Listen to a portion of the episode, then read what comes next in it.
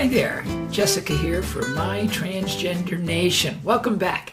So, today we're going to talk about friends and family that I've lost due to my transition. So, um, I would have to say I'm probably the luckiest person on the planet in in my transgender world.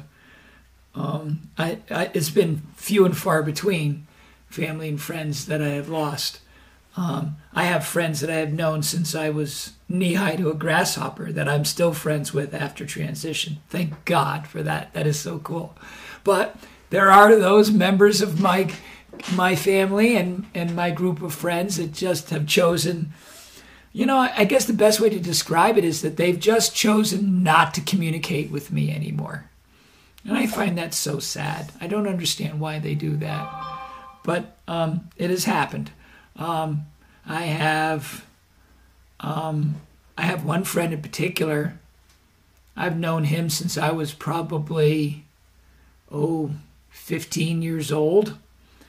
And when I first transitioned, he came out a couple of times when a group of our friends got together. And then um, all of a sudden, he just stopped communicating, wouldn't respond to emails, wouldn't respond to text messages, doesn't show up at any of our events anymore. Just, just completely disappeared. No explanation why, just not there anymore. Kind of sad. I don't understand. And I can say the same thing about several other friends, and it's pretty much the same scenario. You know, they just they just sort of faded into the background. And I have some family members, not immediate. You know, I have two daughters, and they're both communicating with me. Yeah, uh, my parents have been deceased most of my adult life, so you know they're not part of the equation. Um, but beyond that, other family members, I, I, you know, I I still communicate with them, but it's rarely now. It, I mean, it's you know that they used to invite me to things on a regular basis. They they used to be a lot more in touch. Now it's almost like, you know, on a holiday when they have to. it's about the only time when I hear from them, and that's it. And, and that's their choice, and you know, if that's what they want to do, God bless them.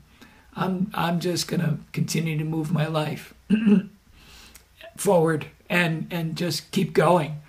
So, um, you know, like again, as I started, I, I've been really really lucky with this. Most of my my friend base is right there with me. A matter of fact, some of them, you know, I I would have to say they're rather conservative, but they are my biggest advocates, which I just find so amazing.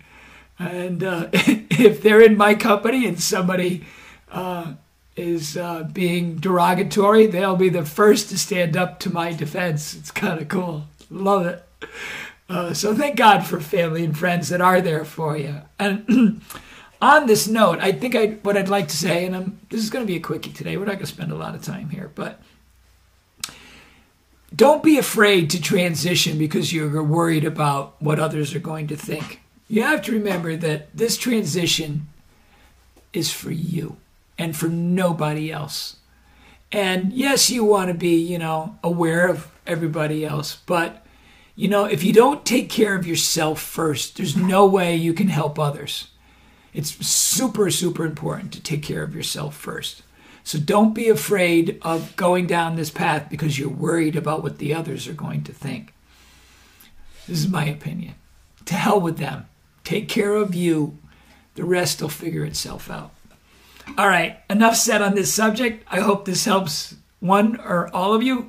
Uh, I always enjoy doing this. Um, if you haven't already, please like and subscribe to our channel. And if you have some suggestions, let us know. We'll do our best to accommodate. Enjoy the rest of your day. Bye now.